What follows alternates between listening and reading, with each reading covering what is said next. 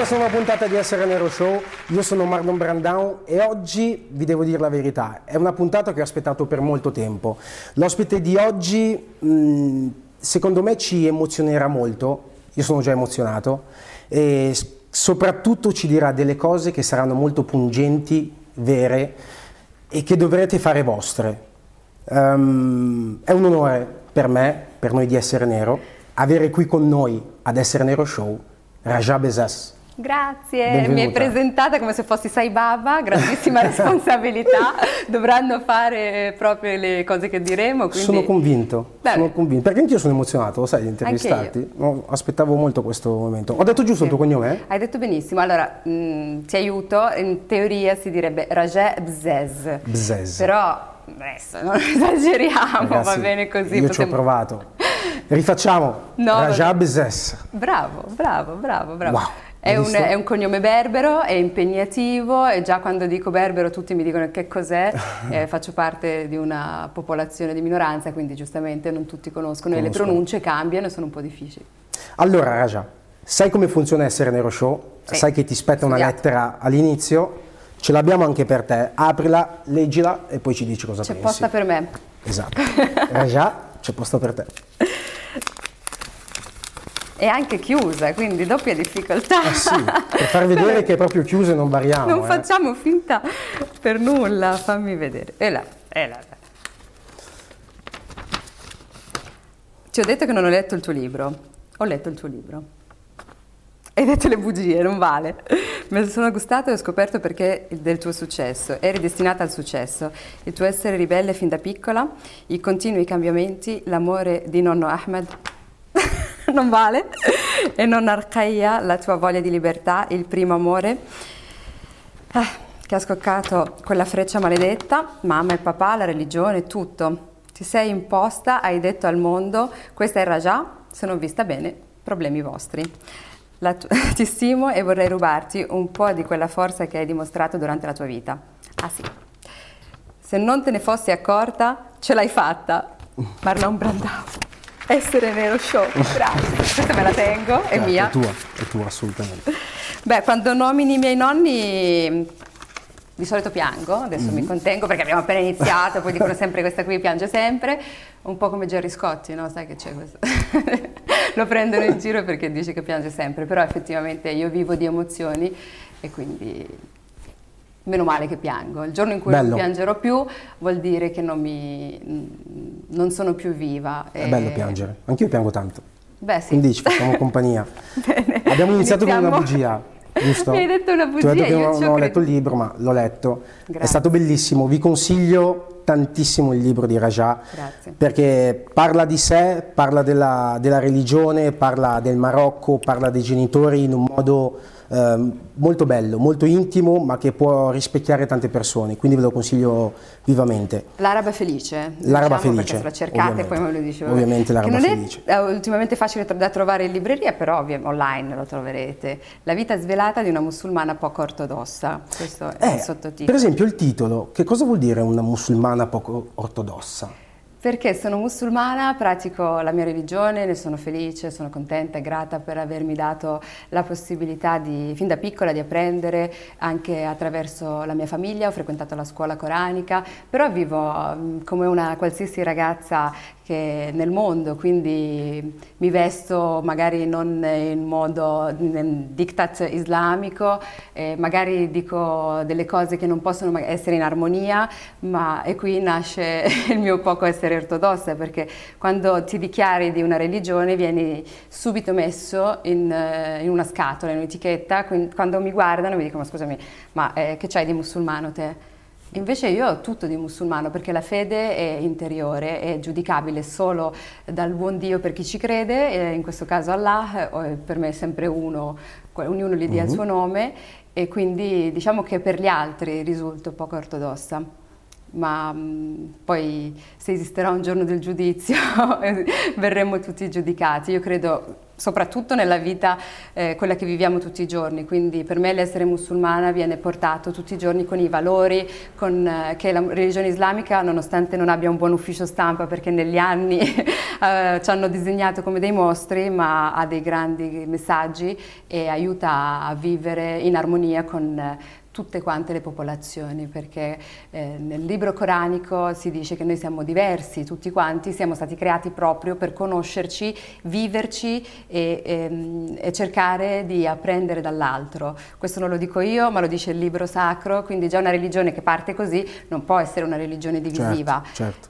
È eh, sempre difficile però eh, visto che la politica, la stampa, tutti questi anni, dall'11 settembre, la vita dei musulmani è stata, è stata in qualche modo mh, toccata da un velo nero di negatività e quando adesso per fortuna un po' meno, però all'epoca quando sentivano uno che parlava arabo diceva assalamu alaikum o magari noi che diciamo sempre Allah Akbar, Bismillah, Mashallah, tutte parole che noi usiamo nel nostro quotidiano per avere sempre la fede accanto chi non conosce l'Islam realmente Apriva si spaventa gli occhi dice, e diceva adesso? Adesso chi è questa? Aiuto! Cosa succederà? Invece per quanto mi riguarda la religione è un fatto personale e va vissuto in questo modo e se viene usato per, non, non, per forza per fare del, della proselity ma semplicemente per farsi conoscere come certo. persone che arrivano da un'altra eh, filosofia di vita perché le religioni sono filosofie e che praticano nella loro quotidianità la loro fede senza nuocere a nessuno. Parole sante, parole giustissime, secondo me è l'uomo che ha interpretato male la religione se leggiamo eh, le religioni dicono tutte le stesse esattamente, cose. Esattamente, però a noi uomini piace fare la guerra, quindi eh, abbiamo messo un po' in contrasto le religioni, quello che dicono, ma va bene così. Raja, sì. facciamo un passo indietro. Vai. Iniziamo eh, a parlare un po' della tua vita privata sì. all'inizio, la tua vita, il tuo percorso. Sei marocchina? Sì. Sì? Confermo, eh, giusto. Com'è stata per una marocchina arrivare in Italia?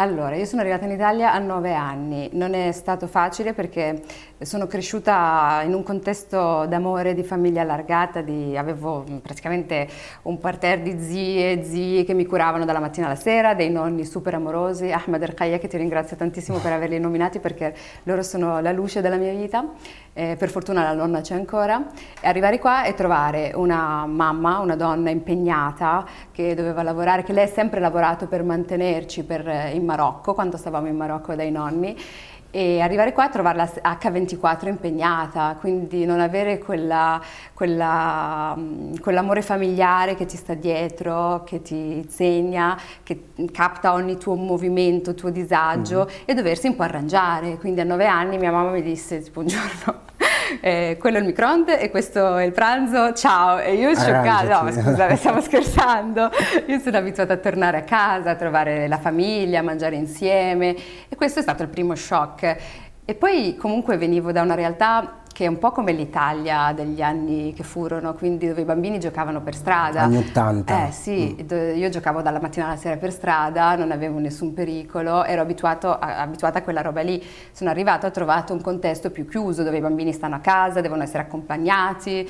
E ho detto no, questa roba non fa per me. Ero già molto ribelle, già in Marocco dovevano tirarmi proprio via, portarmi a casa dai capelli, arrivare qua non poter neanche stare a giocare con gli amici fuori è stato duro.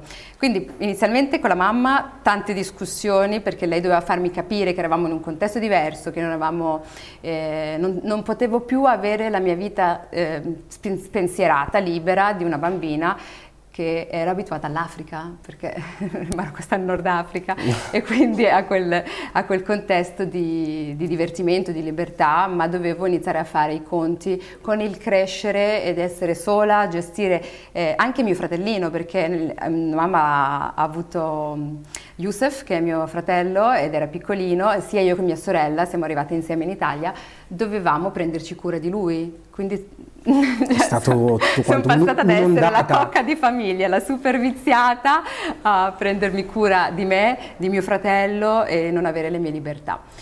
E poi eh, i primi mesi a scuola non parlando l'italiano perché noi abbiamo studiato in Marocco nel, a, nella scuola francese e parlavamo l'arabo, eh, il francese, ma l'italiano non era la mia lingua.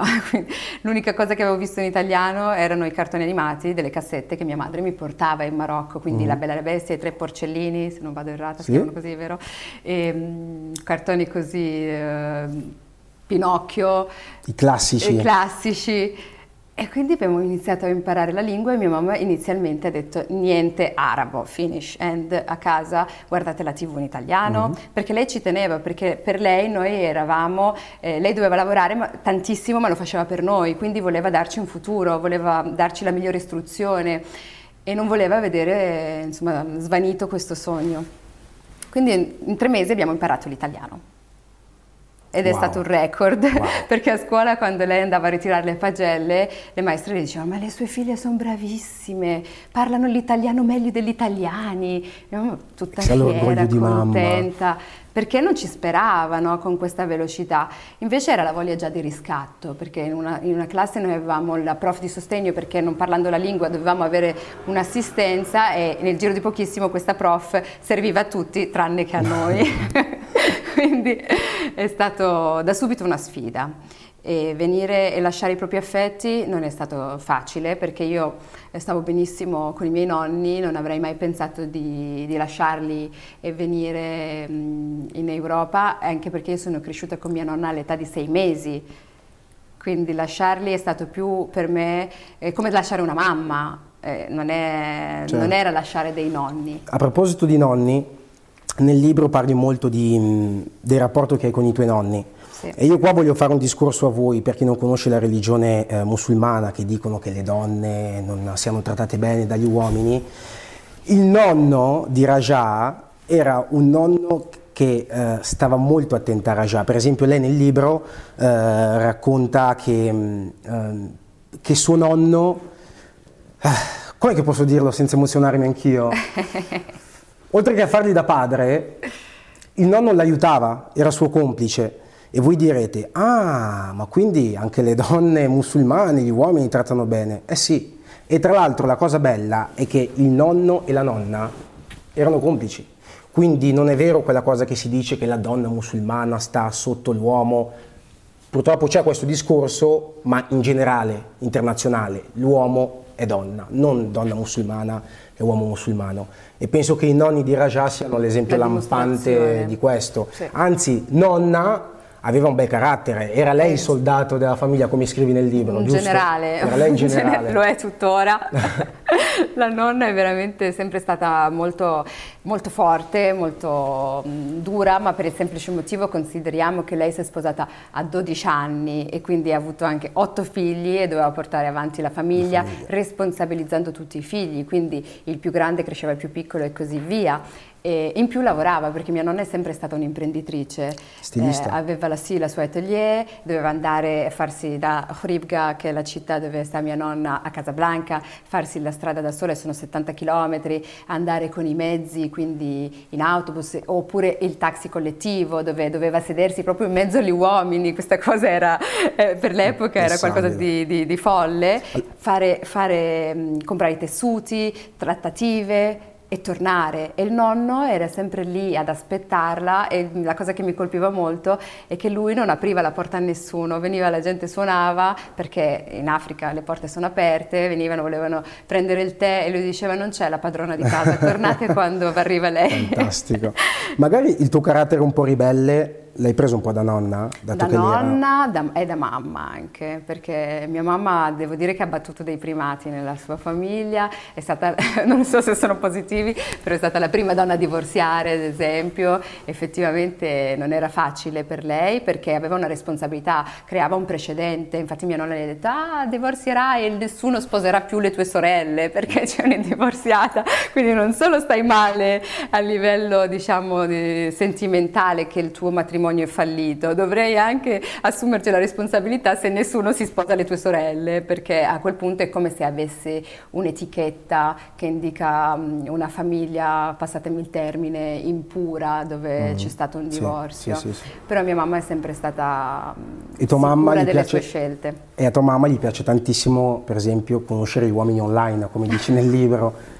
Questo... Ah, mia mamma è incredibile proprio per la sua storia perché lei mi ha ispirato tantissimo anche nel racconto quando scrivevo ho pensato tantissimo a lei perché è l'esempio di donna che rompe gli schemi.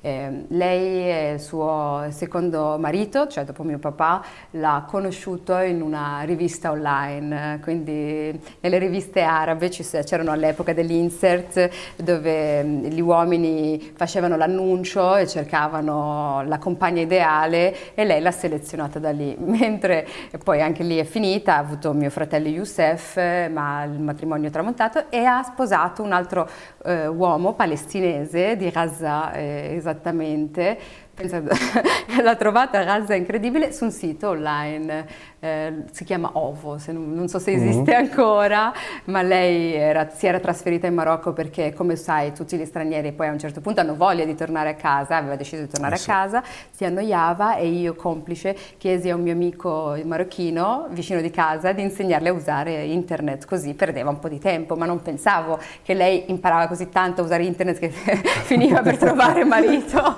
e l'altro trovato. Troppo e, avanti. E tutt'oggi, vedi, lei, prima ancora che dei siti di incontri che noi conosciamo tutti oggi, Tinder, social, lei era così avanti che ha trovato questo uomo, Ismail, con il quale vive in Svizzera oggi.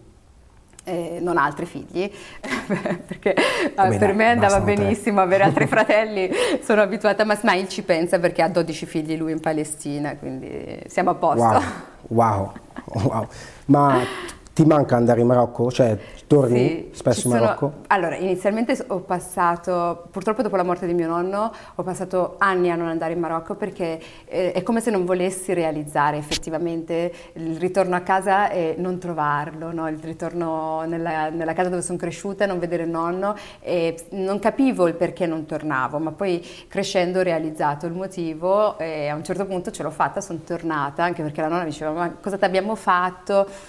E, um, avevo già fatto delle esperienze televisive, non erano piaciute del tutto alla mia famiglia mm. perché loro um, una, sono molto seri, rigidi e volevano che io diventassi una dottoressa, una avvocatessa, dicevano perché devi lavorare in televisione, un ambiente per loro considerato malsano. Quindi pensavano che questo giudizio loro non mi facesse tornare più in Marocco, invece non era solo questo, era la paura forse di tornare e trovare il tuo paese natale diverso.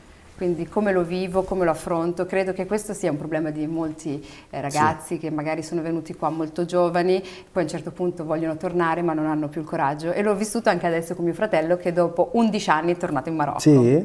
E cosa ti ha detto? Sensazioni? Uh, ho avuto proprio modo ieri di parlare con lui dal suo ritorno. Innanzitutto ha visto suo papà dopo 11 anni, quindi penso che questo sia uno dei più grandi traumi, perché c'è anche questo tema, no? certo. tu ti certo. separi dai tuoi affetti e magari esiste sì, la telefonia, internet, ma non è la stessa cosa, non è come toccarsi, sentirsi, proprio è, è tutto diverso. Internet non può sostituire i rapporti umani. E mi ha detto che ha trovato un Marocco diverso eh, cresciuto economicamente, però mi ha anche detto che è un paese dove lui non potrebbe più vivere oggi. Perché lui è nato in Italia, eh, perché eh, la mentalità è diversa, la sua mentalità oggi di un ragazzo che è nato in Italia, è cresciuto un po' in Marocco, poi è tornato in Italia, poi è andato a vivere in Svizzera, lui dice sì, bellissimo, ma eh, non ci vivrei, un po' come Venezia è bella, ma non ci vivrei. Ha preso la mentalità occidentale sì. un po' di più. Sì, più che altro devi, devi fare i conti con, eh, con un paese sì, che è in via di crescita, però è, diverso da te, avete fatto due percorsi diversi. Sono culture diverse diverse. Cioè Noi siamo figli diversa. di due culture, mm-hmm. siamo, figli, siamo, ormai un prodotto, un prodotto, diverso, siamo un misto, non siamo né carne né pesce e nel libro lo dico, eh, forse tofu. Wow, può essere? Mm? Può essere buono, voi? io lo mangio. un ottimo sostituto. Mi hai detto che tuo fratello ha conosciuto suo padre Tu vuoi parlare un po' di Mohamed? Certo, Mohamed mm. è mio padre, Mohamed Bouzez che eh, oggi ho, non posso dire che ho un grande rapporto con mio padre perché c'è, c'è eh, purtroppo ancora della distanza, nel senso che con un uomo che non hai mai vissuto sì, so che è mio padre, lo sento come mio padre, però poi non abbiamo quella confidenza, le nostre chiamate sono un po' limitate. Mm-hmm. Sono pronto come va, tutto bene, la salute, la famiglia, tutto a posto, ok. Vorrei giorno che si rompesse questo, mm, questo freno, questo muro e ci permetta di di andare avanti nel discorso. Ogni tanto ci ho provato, ma è ancora difficile, perché mio padre se n'è andato via, grazie. Mio padre se n'è andato via quando io avevo 5 anni, ho avuto modo di vederlo qualche volta nell'arco della, della mia infanzia. E poi non l'ho più rivisto, ho vissuto un anno con lui in Calabria, perché mio padre vive in Calabria. E in quell'anno non è neanche stato facile perché avevo 14 anni ed ero ribelle, ribelle l'età della ribellione giusta e, e, vivere con un genitore che non ti ha mai conosciuto proprio in quell'età è stato complicato. Da lì si erano interrotti i nostri rapporti fino all'età di 21 anni, quando purtroppo il mio mm, nonno paterno è venuto a mancare e io lo chiamai arrabbiatissima dicendogli eh, va bene che te ne sei andato, però non dovevi eh, non dirmi mh, mm, della mancanza del nonno, cioè del funerale del nonno, perché io avrei voluto esserci. Cioè questa è una cosa che non ti perdono. Poi gliel'ho perdonata come tutte le altre cose, perché nella vita bisogna far pace e i nostri genitori sono, considerando che anche loro si sono giova- sposati giovani, sono umani, possono Giusto. sbagliare, eh, posso, la vita non è così semplice, vivere è un affare da coraggiosi, quindi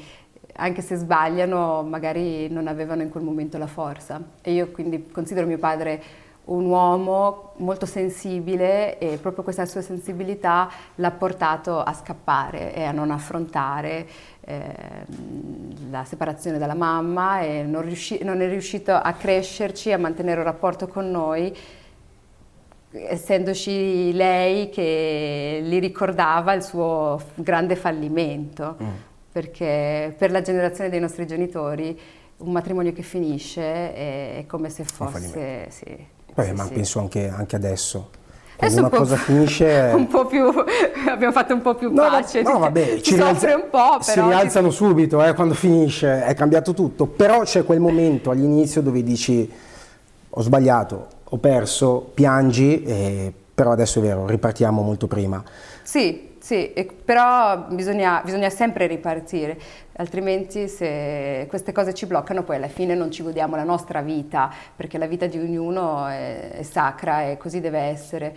Ci saranno mille delusioni, mille blocchi, ci dovremo tante volte cadere ma anche rialzarci. Giustissimo. Cadiamo tante volte ma ci dobbiamo rialzare altrettante, questo è molto importante. A proposito di cadere, tu sarai caduta tantissime volte. Sì, mm. non so ancora le cadute, dico aiuto, non so ancora le cadute che mi presenterà la vita, però sono pronta, dai. Sono... Avrai sbagliato tantissime volte, sì. ti sarai pentita tantissime volte. Qual è l'errore che ti dà più fastidio che hai fatto? Che ci pensi ancora adesso e dici perché? Mm, bella domanda. In realtà no, non mi faccio questi, queste torture psicologiche. Io sono l'unico che se le fa niente. Nel senso, dico, vabbè, ho sbagliato, ho imparato, chiedo scusa, chiedere scusa è fondamentale, visto che prima hai detto che presentavi Raja slash Sai Baba, che ti do i consigli a casa, chiedere scusa è importante proprio perché ti permette di chiudere il cerchio, di far pace con le persone, con le situazioni, perché non è che noi siamo dei robot, siamo certo. programmati. Quindi è successo magari anche che ho pensato male, o poi io sono anche un po' eh, sanguigna, quindi a volte rispondo così, poi me ne pento, ma dopodiché a mente fredda, magari dopo anni, anche dopo mesi, scrivo o chiamo e dico mi dispiace, ho sbagliato. Anche no, ma io mi riferivo a te stessa. Se ah, sai che ah, hai sbagliato... sono durissima. Su, ecco. Esatto, su te stessa, eh, un errore che hai fatto con te stessa.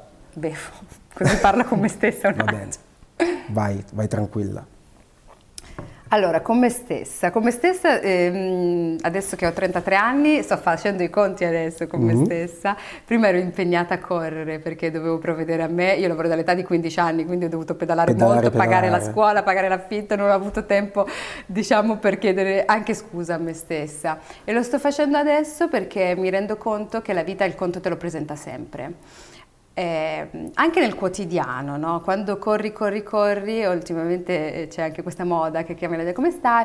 Ah, non hai idea, sono così preso, non hai idea, ti impegni tantissimi, sono tutti così stressati. Io ho fatto un passo indietro e ho detto ok, sì, ho tante cose da fare, sono impegnata, però devo badare anche a me stessa, perché il conto che ti presenta la vita è proprio a livello psicologico perché se non gli dai il tempo di assimilare le cose, di, di viverle, di chiederti come stai, poi a un certo punto vai in burnout, quel famoso, non è solo lavorativo, mm-hmm. è anche psicologico e personale. E oggi ho chiesto scusa a me stessa per tutte le volte che ho tirato la corda, sia a livello sentimentale, che, non, che mi sono fatta maltrattare, che ho avuto delle relazioni tossiche, che ho insistito, che mi hanno insegnato tantissimo, grazie a tutti, ma eh, ho detto Raja, adesso eh, se hai delle esigenze esprimile e io ti sarò d'ascolto. Questo è quello che mi sono detta quest'anno, me lo devo e se lo devono tutti, perché se non si fa, se non sono ai 30, saranno ai 40, ai 50, ai 60, ma prima o poi dovrai fare i conti con te stesso.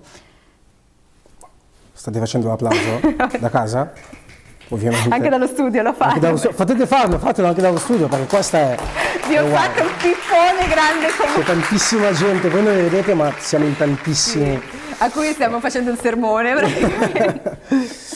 wow, complimenti. Adesso bevo io. Vai, bevi pure. E, io approfitto per dire che ovviamente in questo percorso eh, cosa molto apprezzata e gradita è, è la psicoterapia che fare, fa bene a tutti. Io sono sono d'accordissimo, sono pro analisi, eh, se uno ha bisogno di aiuto, oltre a chiedere alla propria cerchia stretta e anche agli amici e a tutti, se, se, se vedi che sei arrivato, che non ce la fai più, allora è giusto chiedere a dei professionisti che hanno i mezzi, che hanno studiato la mente umana e ti possono dare un qualcosa che ti fa ti, ti fa capire dove stai andando e perché stai in quel modo, perché ci sono dei momenti in cui uno sta, sta male ma non sa neanche perché è lui stesso, ma noi, nessuno ce lo insegna questo. Verissimo. Ne, noi diciamo che nelle famiglie arabe questo, voglio andare dal psicologo, perché? Stai male, aiuto. No, oggi è va No, ma non solo nelle famiglie arabe, anche qua, eh. Anche sì, qua c'è questo tabù sulla, sul psicologo, la psicologia, l'aiuto, però noi ne avevamo già parlato in un'altra puntata con Coco Rebecca Dogame, e però questa si sta smuovendo qualcosa in Italia, eh. sì. c'è molta meno paura di dire vado dal psicologo, ehm, si parla molto di più dei problemi mentali, quindi secondo e me si sta aprendo un po' il È una mondo. crescita mentale, no? Nel, non, nessuno ce lo insegna, noi viviamo in un corpo, per guidare la macchina devi prendere la patente, per guidare il camion ci vuole il camion, per guidare il motorino ci vuole la patente, per guidare il corpo eh, non ci vuole Zero. la patente. e quindi non studiando a volte ti trovi proprio a doverti interfacciare con delle problematiche col tuo corpo che chiede, con la tua mente che chiede e tu super confuso con, che chiedi amici e parenti, persone che magari non hanno la tua stessa esperienza, quindi non possono darti un consiglio proprio ad certo. hoc. Oppure non hanno i mezzi, non hanno gli strumenti ed è il motivo che mi porta anche a perdonare tante cose, tante situazioni, dal semplice eh, mandarmi a quel paese perché magari mh, hai sei passata vicino a uno in macchina e si è arrabbiato e dico vabbè poverino avrà avuto una giornata storta, non metto lì a litigare, hai problemi più difficili, quindi capisci che quella persona in quel momento non ha gli strumenti. Verissimo, sì. verissimo, verissimo. Ehm, andiamo un pochettino su Striscia? Dai. Ammorbidiamo un pochettino? Sì, sì, sì. Come è iniziato questo, il mondo di Striscia la Notizia? Loro cercavano degli inviati a Striscia e tutti mi dicevano perché non fai il provino, perché non presenti una tua idea? E io dicevo ma no, ma perché, ma, mm, cioè dovrebbero prendere me, per quale motivo? E per me era no, perché tanto non mi avrebbero preso, ma poi no. E stavo facendo il mio percorso, studiavo, facevo, studiavo recitazione, poi sono sempre stata un'attivista Sempre, ho sempre da scuola, ho sempre lottato per, per, i diritti delle persone che non vengono ascoltate E a un certo punto decido di fare il provino, lo preparo con Imma, che è una mia carissima collaboratrice, e, e lo consegno. Poi mi chiamano per fare delle gag, la mia agenzia con Striscia, questo a prescindere dal provino, e quanto pare mi sbagliavo perché sono ancora striscia dopo otto anni, hanno notato eh, la, quello che volevo fare e mi hanno chiamata per, per, approfondire la conoscenza e per provare a fare questo lavoro e portarlo avanti con loro.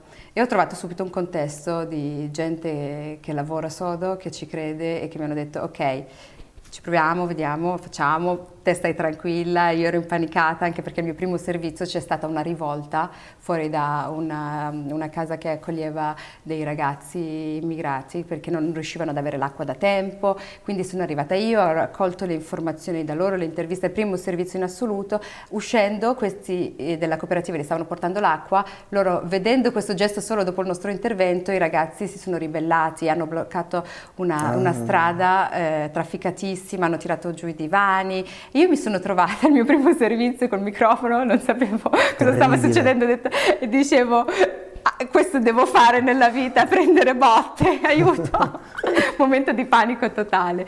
E dal primo giorno ho capito che era il tuo eh, lavoro? Che, che, era il mio lavoro, ma che soprattutto c'era da lottare, lottare tanto, perché per quei cinque minuti che vediamo in tv in realtà c'è un lavoro di una redazione, io ho dei colleghi bravissimi, tutti con dei grandi valori, eh, c'è un lavoro di ricerca, lavoro, perché non puoi, non puoi sbagliare, è una grandissima responsabilità, perché tu quando parli parli della vita delle persone, cioè una volta che vai in onda qualcosa Comunque chi, eh, la persona che hai mandato in onda poi ha una sua famiglia, una sua realtà, deve fare i conti con quello che è andato in onda mm.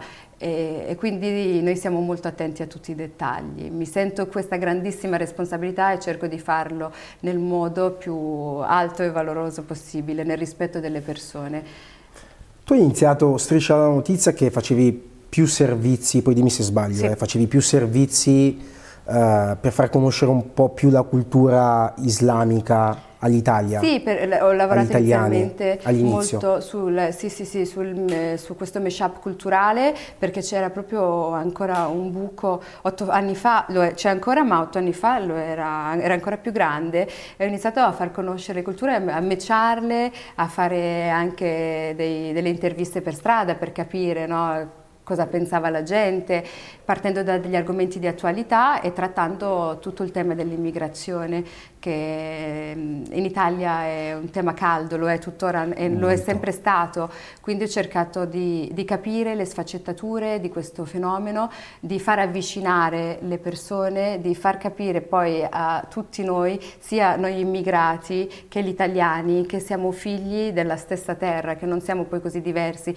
solo che noi siamo stati spinti a dover lasciare la nostra casa, la nostra famiglia, i nostri affetti alla ricerca di un futuro migliore, perché nessuno se ne va via di casa felice felice, dire me ne vado dall'altra parte lascio, lascio tutto e comincio da zero, è un atto di coraggio e, e, anche a far aprire dall'altra parte l'immigrato, perché tanti, tanti immigrati come, come, noi, come me, eh, vedevano e vedono nell'italiano una realtà lontana, no? dice tanto eh, siamo due mondi diversi, loro sono razzisti, noi ce l'hanno con noi, invece pian piano ho cercato di far avvicinare, di dire che l'apertura l'apertura avviene se c'è un'apertura da ambo i lati, se c'è una, una, una, prontezza a ricevere, mm. perché se si chiede comunque agli italiani di essere tolleranti, di non essere razzisti, di conoscere le persone che abbiamo vicino a casa, che possono essere cinesi, marocchini, egiziani, senza il preconcetto, dall'altra parte però ci dobbiamo aprire noi. Giusto. E, e, e quindi dicevo, trovavo magari uomini che mi dicevano con te non parlo perché sei una donna e io per fortuna avendo, avendo il mio background da lottatrice fin da piccola, soprattutto per i temi riguardanti anche tutti i diritti delle donne, io insistevo e cercavo di farlo ragionare, cercavo di fargli capire che siamo uomini e donne, ma siamo qua del mondo e dobbiamo commerciarsi, dobbiamo, dobbiamo, discutere e dobbiamo affrontarle le cose. Con questa chiusura si crea sempre solo odio e sempre più purtroppo odio razziale in questo caso. Vero. È vero. Io sono andato a vedere... Esiste, eh? cioè, non possiamo dire che non esiste, però eh, c'è anche tanta gente che è pronta a conoscere. È vero, c'è gente che è pronta a conoscere. Io ho visto però che c'è stato una... Um, si è ribaltata la situazione. Ho visto tanti commenti negativi dei musulmani verso di te perché ehm, sembra che tu mettevi in brutta luce in realtà la religione musulmana. Eh sì, Quindi qualcosa non ha funzionato all'inizio? Qualcosa non ha funzionato perché le religioni sono eh, per molti qualcosa di super sacro, intoccabile, che non si può discutere. Il libro lì è scritto così e non lo devi mettere in discussione. Andare a parlare di religione, eh, citando i testi sacri, parlando di argomenti che magari le persone ritengono scritti in quel modo e non vanno modificati, ha fatto sì che io comunque entrassi un po' in contrasto con la mia cultura, con la gente eh, della mia religione, iniziando e eh, non capendo perché magari in quei eh, 5 minuti di servizio uno capta una frase che non gli piace e gli si chiude proprio eh, la visione, dice solo Raja ha detto che gli arabi ce l'hanno con le donne, magari tu non hai mai detto, magari era una battuta perché noi comunque certo. siamo sempre un CG satirico e facciamo anche battute, ma non possiamo spiegarla a ognuno a casa. Quindi se uno si limita a guardare solo la parola e non il contesto, poi nascono gli equivoci, e fare televisione non è facile, nonostante noi cerchiamo di calibrare tutto, di essere, di non, soprattutto noi, cioè soprattutto io che tocco tutte le, le realtà eh, in maniera anche internazionale, di non ferire la sensibilità di nessuno, però eh, è capitato tante volte di di ricevere anche delle aggressioni fisiche, ma anche ultimamente da eh, parte di persone, in questo caso era una ragazza tunisina che mi, mi ha aggredito fisicamente e ah, tu non hai diritto di parlare dell'immigrazione, del mondo arabo, tu e, sei e venduta. quando c'è questo tipo di aggressione, tu cioè, come ti senti? A parte piangere dopo.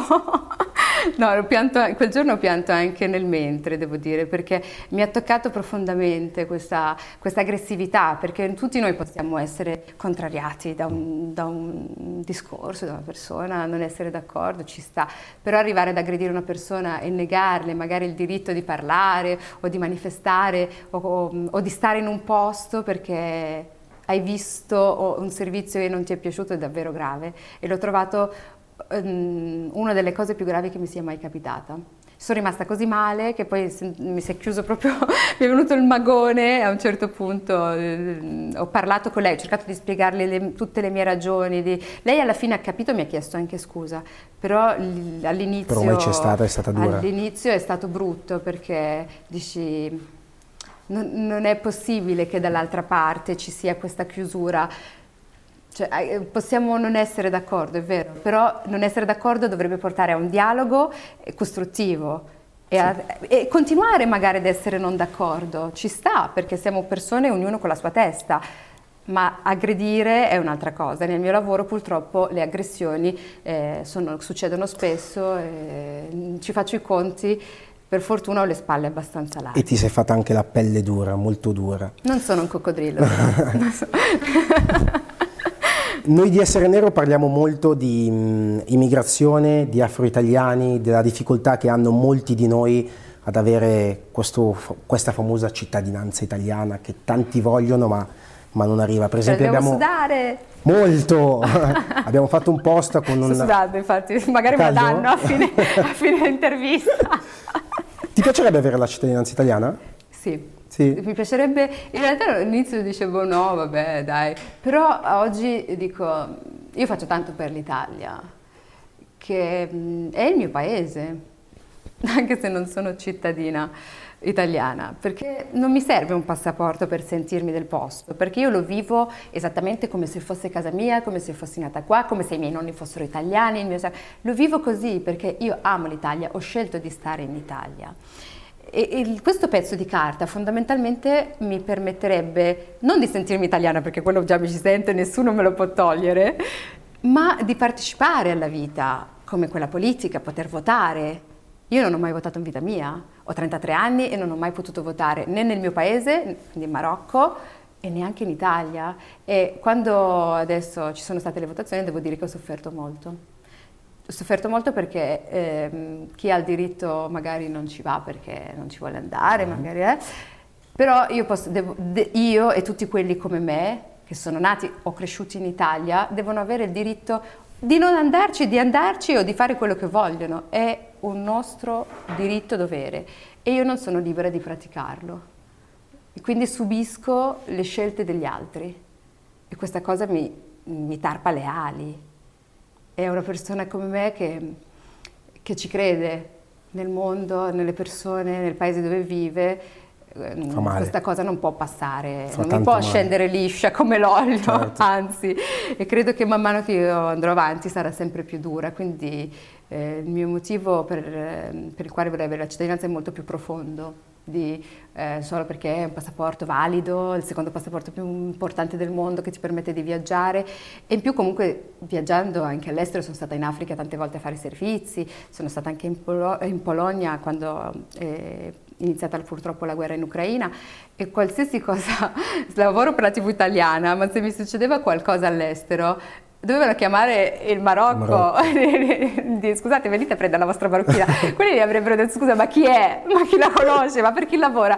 Si creava un, un caso di Stato, cioè nel senso non si capiva di chi era questa persona alla fine, cioè perché il Marocco francamente sono qua da 24 anni e non partecipo eh, né alla vita politica, sì vado in vacanza e a trovare la mia famiglia. E qua eh, alla fine sono straniera e quindi... Non hai un posto? Ibrido, cioè, cioè, da un lato io sono cittadina del mondo, però sentirsi appartenere a una realtà per la quale stai facendo anche molto sarebbe bello. Quindi.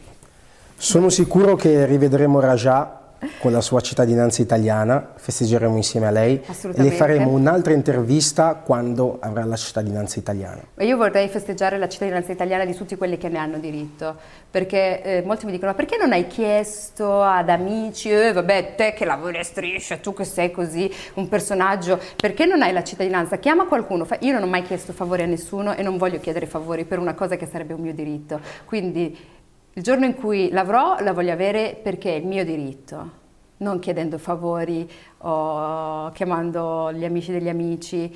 E la stessa cosa deve valere per tutti gli altri. Giustissimo. Giustissimo. Non solo per, per me, assolutamente. E a Striscia ho potuto fare un servizio proprio parlando di questo, dove c'eri anche tu. Quindi. Sì, sì molto volentieri sono molto, molto volentieri. È una, è una, richiesta per tutti, non si limita al, al, mio caso, ma è giusto intervenire e far sentire questi ragazzi nati e cresciuti qua italiani. Per favore, Stato italiano, siamo anche noi italiani. Ci sono italiani neri, ci sono italiani del, del Nord Africa, italiani della Sud America, ma siamo anche noi italiani. Guardateci in faccia, perché siamo anche noi la nuova generazione. Abbiamo anche un accento un pochino romagnolo, io, eh sì, romagnolo. tu non lo so. Un po' più bergamasco milanese, o qualcosa del genere, non ho ancora capito neanche io. Ci siamo mischiati bene. Ragazzi, abbiamo conosciuto Raja, l'araba felice, che ci ha parlato del suo libro, della sua vita, di Striscia la notizia, ehm, del fatto che piange, eh. Però non ho pianto, sono stata brava oggi. e del fatto che non bisogna giudicare. Quindi io faccio un appello proprio qua perché abbiamo la possibilità di parlare a tante persone, grazie a te. Eh, il lavoro che, che, c'è dietro anche a Striscia è un lavoro molto difficile, molto duro. E se tante volte vi sembra che manchino dei pezzi nel racconto, è perché magari non state guardandoli insieme, oppure comunque approfondiremo perché grazie a Dio la, la, nostra trasmissione va avanti da anni, quindi noi svisceriamo pian piano gli argomenti e magari non, eh, non andare subito a conclusioni, non attaccare gratuitamente. E a tutti gli haters, eh, gli odiatori seriali del web, mm, mando un grande bacio. Vi voglio bene. Anch'io vi voglio bene, Essere Nero vi vuole bene. Grazie per essere stati con noi. Grazie. Grazie Raja, sei fantastica. Grazie per la lettera. Grazie mille. applausi. Ragazzi, ci vediamo nella prossima puntata di Essere Nero Show. Ciao. Wow.